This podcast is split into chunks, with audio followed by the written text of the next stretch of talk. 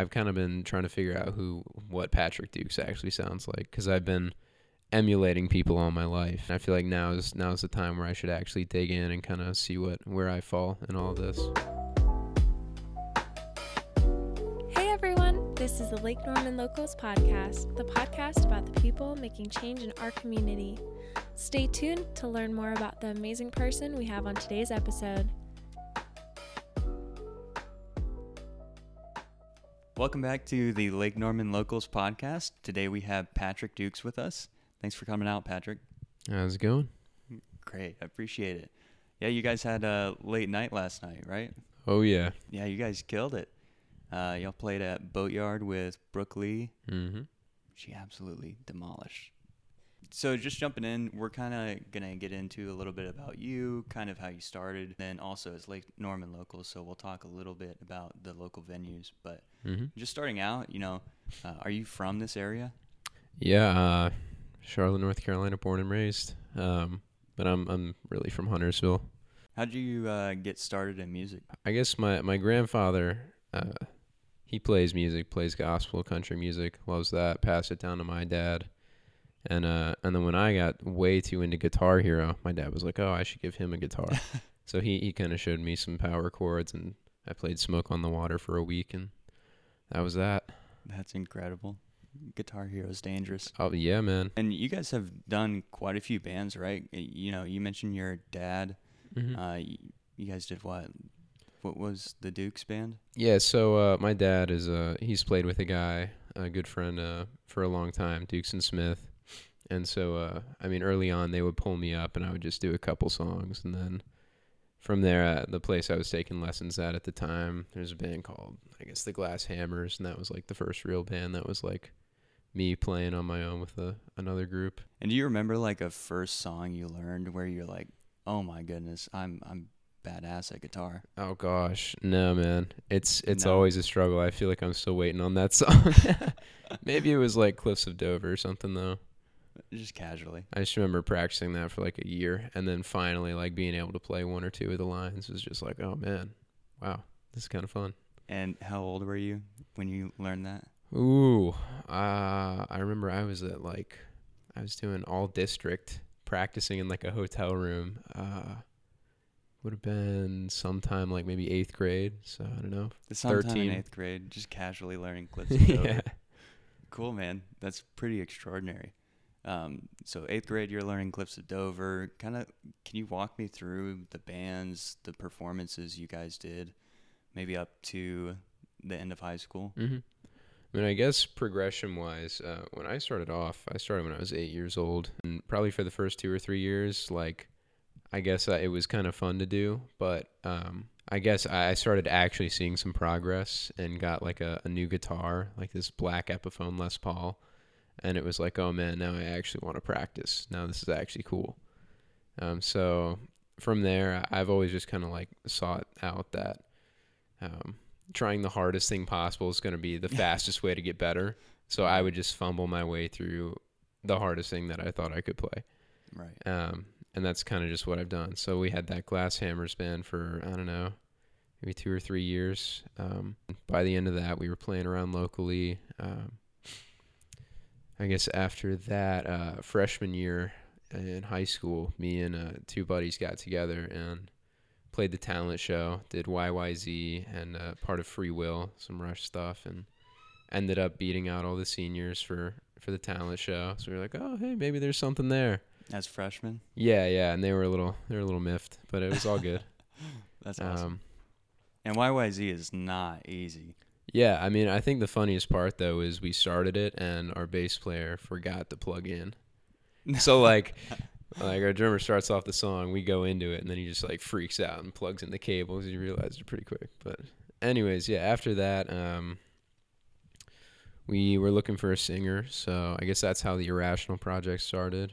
Um, started playing like local bars. Uh, some some nice people in Cornelius gave us a shot playing like Sunday nights. They're like, "Oh man, you guys don't actually sound that bad. Maybe we'll put you on like a Friday or Saturday sometime." Throw you in one of the festivals down at Cornelius. But uh, that went on for man, I guess four years. Slowly grew.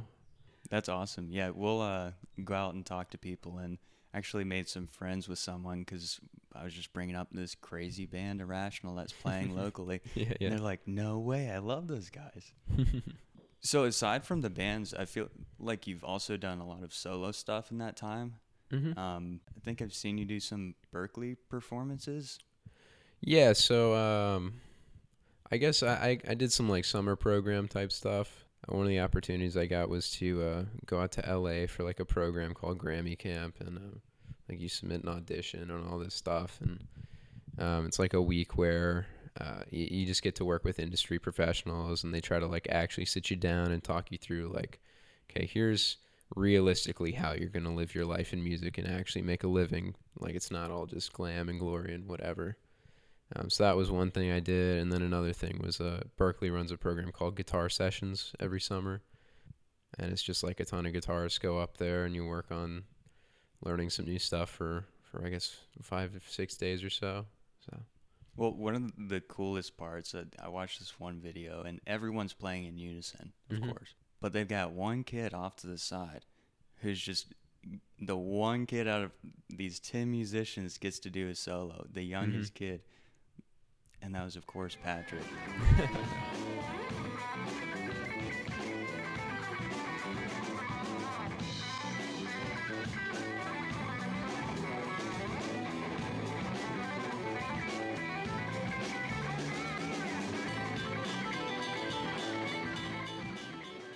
That was just so cool, man. It, so at camp, were they like, holy cow, this guy's incredibly talented, or oh man, everyone there's a guitar player, so it's like I don't know, a lot of egos floating around.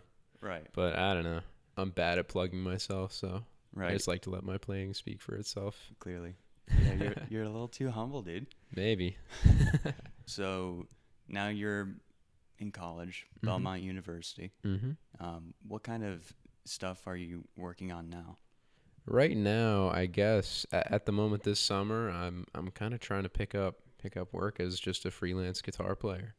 Right. Um, like I've been studying audio engineering, and initially I was like, oh man, it would be great to have like an internship or work over at a studio or something. But I talked to a guy in town, and he was he was like, what's what's the one thing you want to do? And I was like, I don't know. I'm kind of just waiting to see what happens. And he's like, No, you're 20 years old. What's the one thing you want to do? You got to go out and do it now. I was like, Well, man, I guess I want to be out on the road playing stadiums, playing guitar. He's like, Well, then go after it. So that's kind of been the turning point at the beginning of the summer. Like, oh man, I need to seek out these gigs and talk to the right people and make it happen. That's awesome. And we were talking a little bit beforehand, but it sounds like, you know, you kind of just put yourself out there and Mhm. started networking some of that. Yeah. hmm It sounds like it kind of just picked up out of nowhere. hmm There, there's definitely been some people that I've met um, just through kind of going back and forth to Charlotte and Nashville over the past years before going to college, and um, just yeah, really nice people been helping me out, throwing my name in the pot for certain gigs and whatnot, and it's finally feel like I actually have my foot in the door a little bit. That's awesome. So, kind of taking another step back, what are some of your influences? You know, listening to you, I would say definitely some Led Zeppelin Mhm. in there, some Rush. But Mhm. what songs, what bands influence you guys? Man, I think one of the first big ones that uh like I would not be the guitarist I am without him. When I, I didn't even realize it until he passed recently, but Eddie Van Halen. Mm. Um, I remember going back to Guitar Hero. There was a version of Guitar Hero that was like all Van Halen music, and when I heard that, I was like, "Man, how the heck does anyone do this on a guitar?" It's like I gotta figure this stuff out. And of course, I mean, it took me a long time to actually be able to play any of those licks, but that was like always like, man, if I could play like Eddie, that's that's the dream.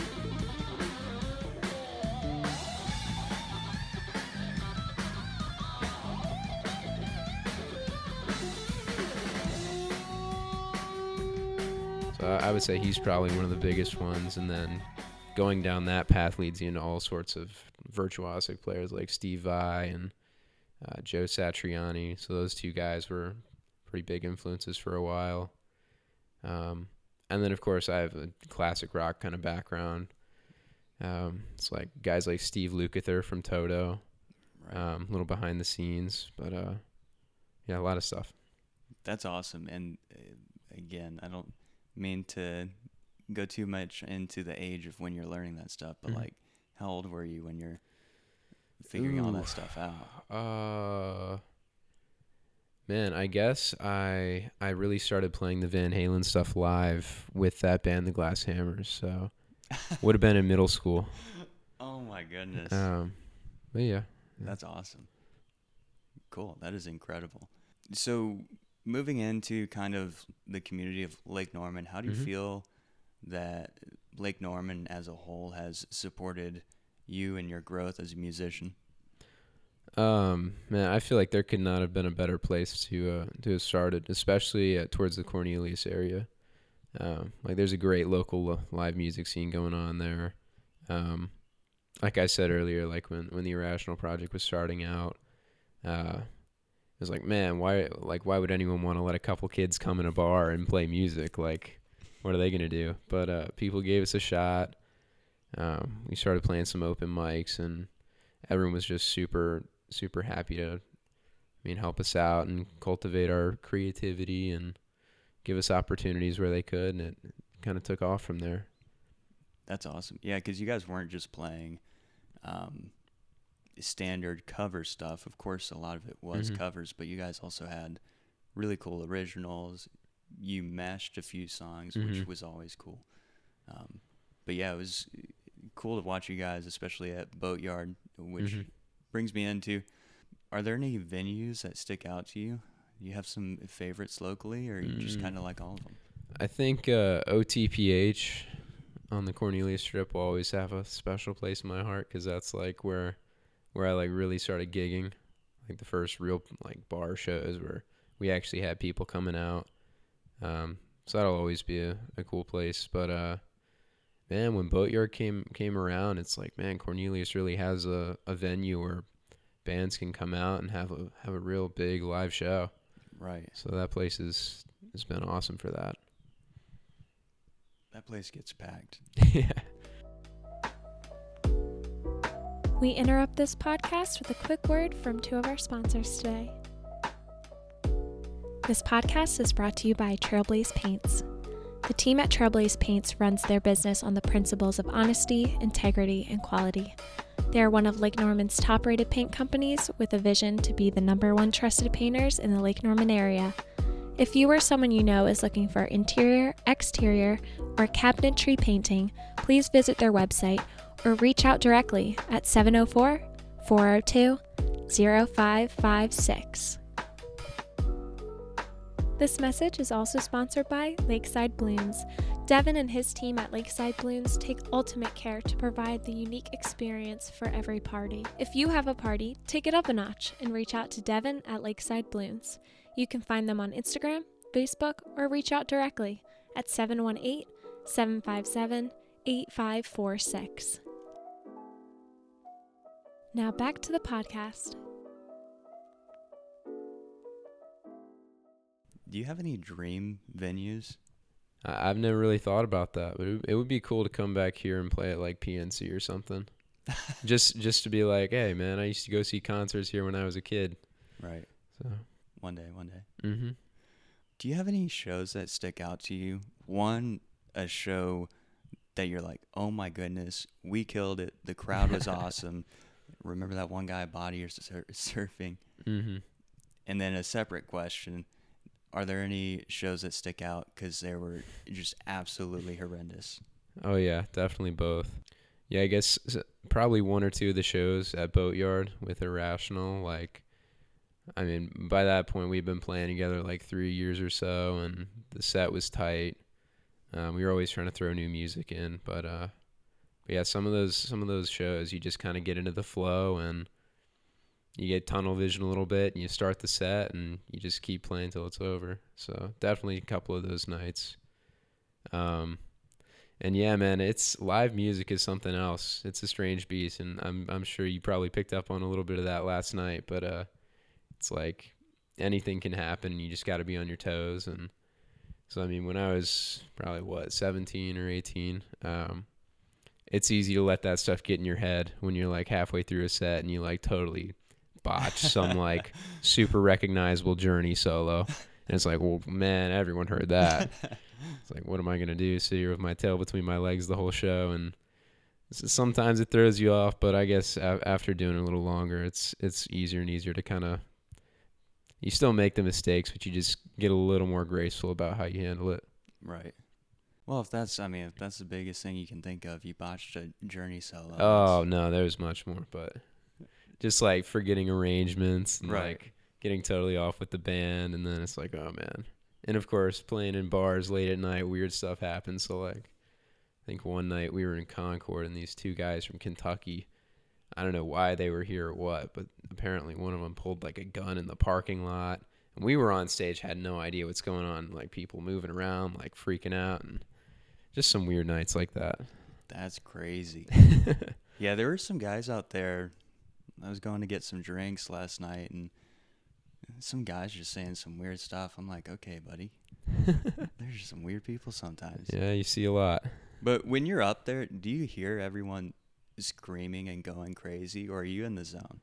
Oh, it depends. Um, definitely depends. Uh, like last night we were running in ears, so with the in ear monitors you can't really hear the audience as well. But actually, I was I was surprised. There was a lot of leakage through all the mics on stage, so Mm. it it felt live. And with a place like Boatyard, when it packs in like that, it's pretty hard not to feel like there's a big audience there. Right. But it, it adds to the energy. It makes a big difference. Yeah, you could definitely tell you guys had it in ears because the first minute of the set, you're, Oh no! you're just shredding. oh no! Getting so into it. and I had no idea. I know, I know, it was the best. Oh man, I was like, man, these and Trenton pointed it out to me, and I was like, dude, you're not in. Go go again. It's like, what do you mean? I've been like acting a fool up here, flipping my hair and doing all this crazy stuff, and I'm just not even in the in the speakers. That's okay. We had, we all had a good chuckle. yeah, yeah. Um, something else too. I mean, we kind of touched on it already. You're super humble, but on stage, I mean, you got your shirt off, you Yeah, got your yeah. hair flowing Hey. all over the place, and then you get off the stage and it's like, hey, what's up? I don't know, man.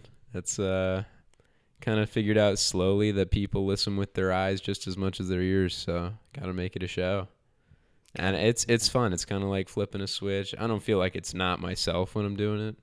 Like it's not like an alter ego, but maybe a little bit kind of like that. I don't know. Just get behind a guitar and I'm a lot more confident, I guess. That's awesome.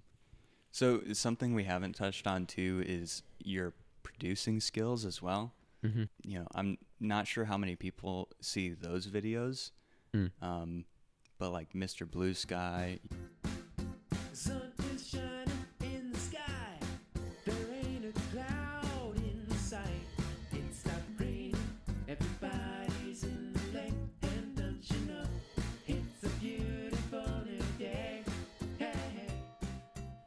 have one section where you're doing like at least 10 vocal Yeah, sets, yeah. if not more. There's yeah, there's probably more. Probably more. Only showed a few.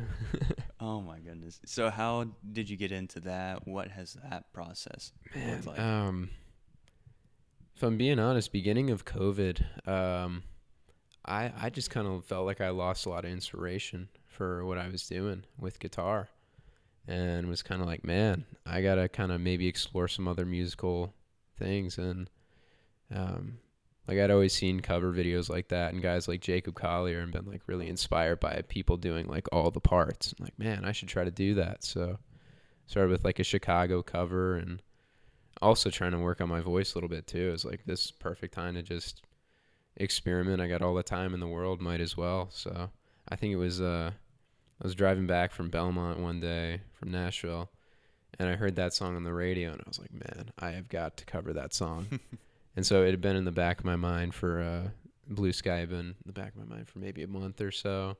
And it was just like, you know, today's the day. So I think probably about four or five days straight. I just like worked on it, getting everything super tight, shooting all the video, edited it together, and threw it out. But those have been a lot of fun, yeah. That's awesome.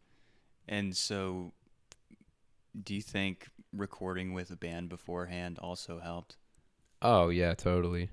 Gave you all those Mhm. skills? Just being and maybe not so much learning how to do everything, but actually being able to do it efficiently and quickly and stack as many parts as I was able to in a reasonable amount of time. Like actually being able to get that done in a week instead of a month, um, has been certainly helpful. And you made a good point about focusing on your voice too. Mhm. When did you decide to start working on doing some singing? Do you want to integrate more singing into what you do?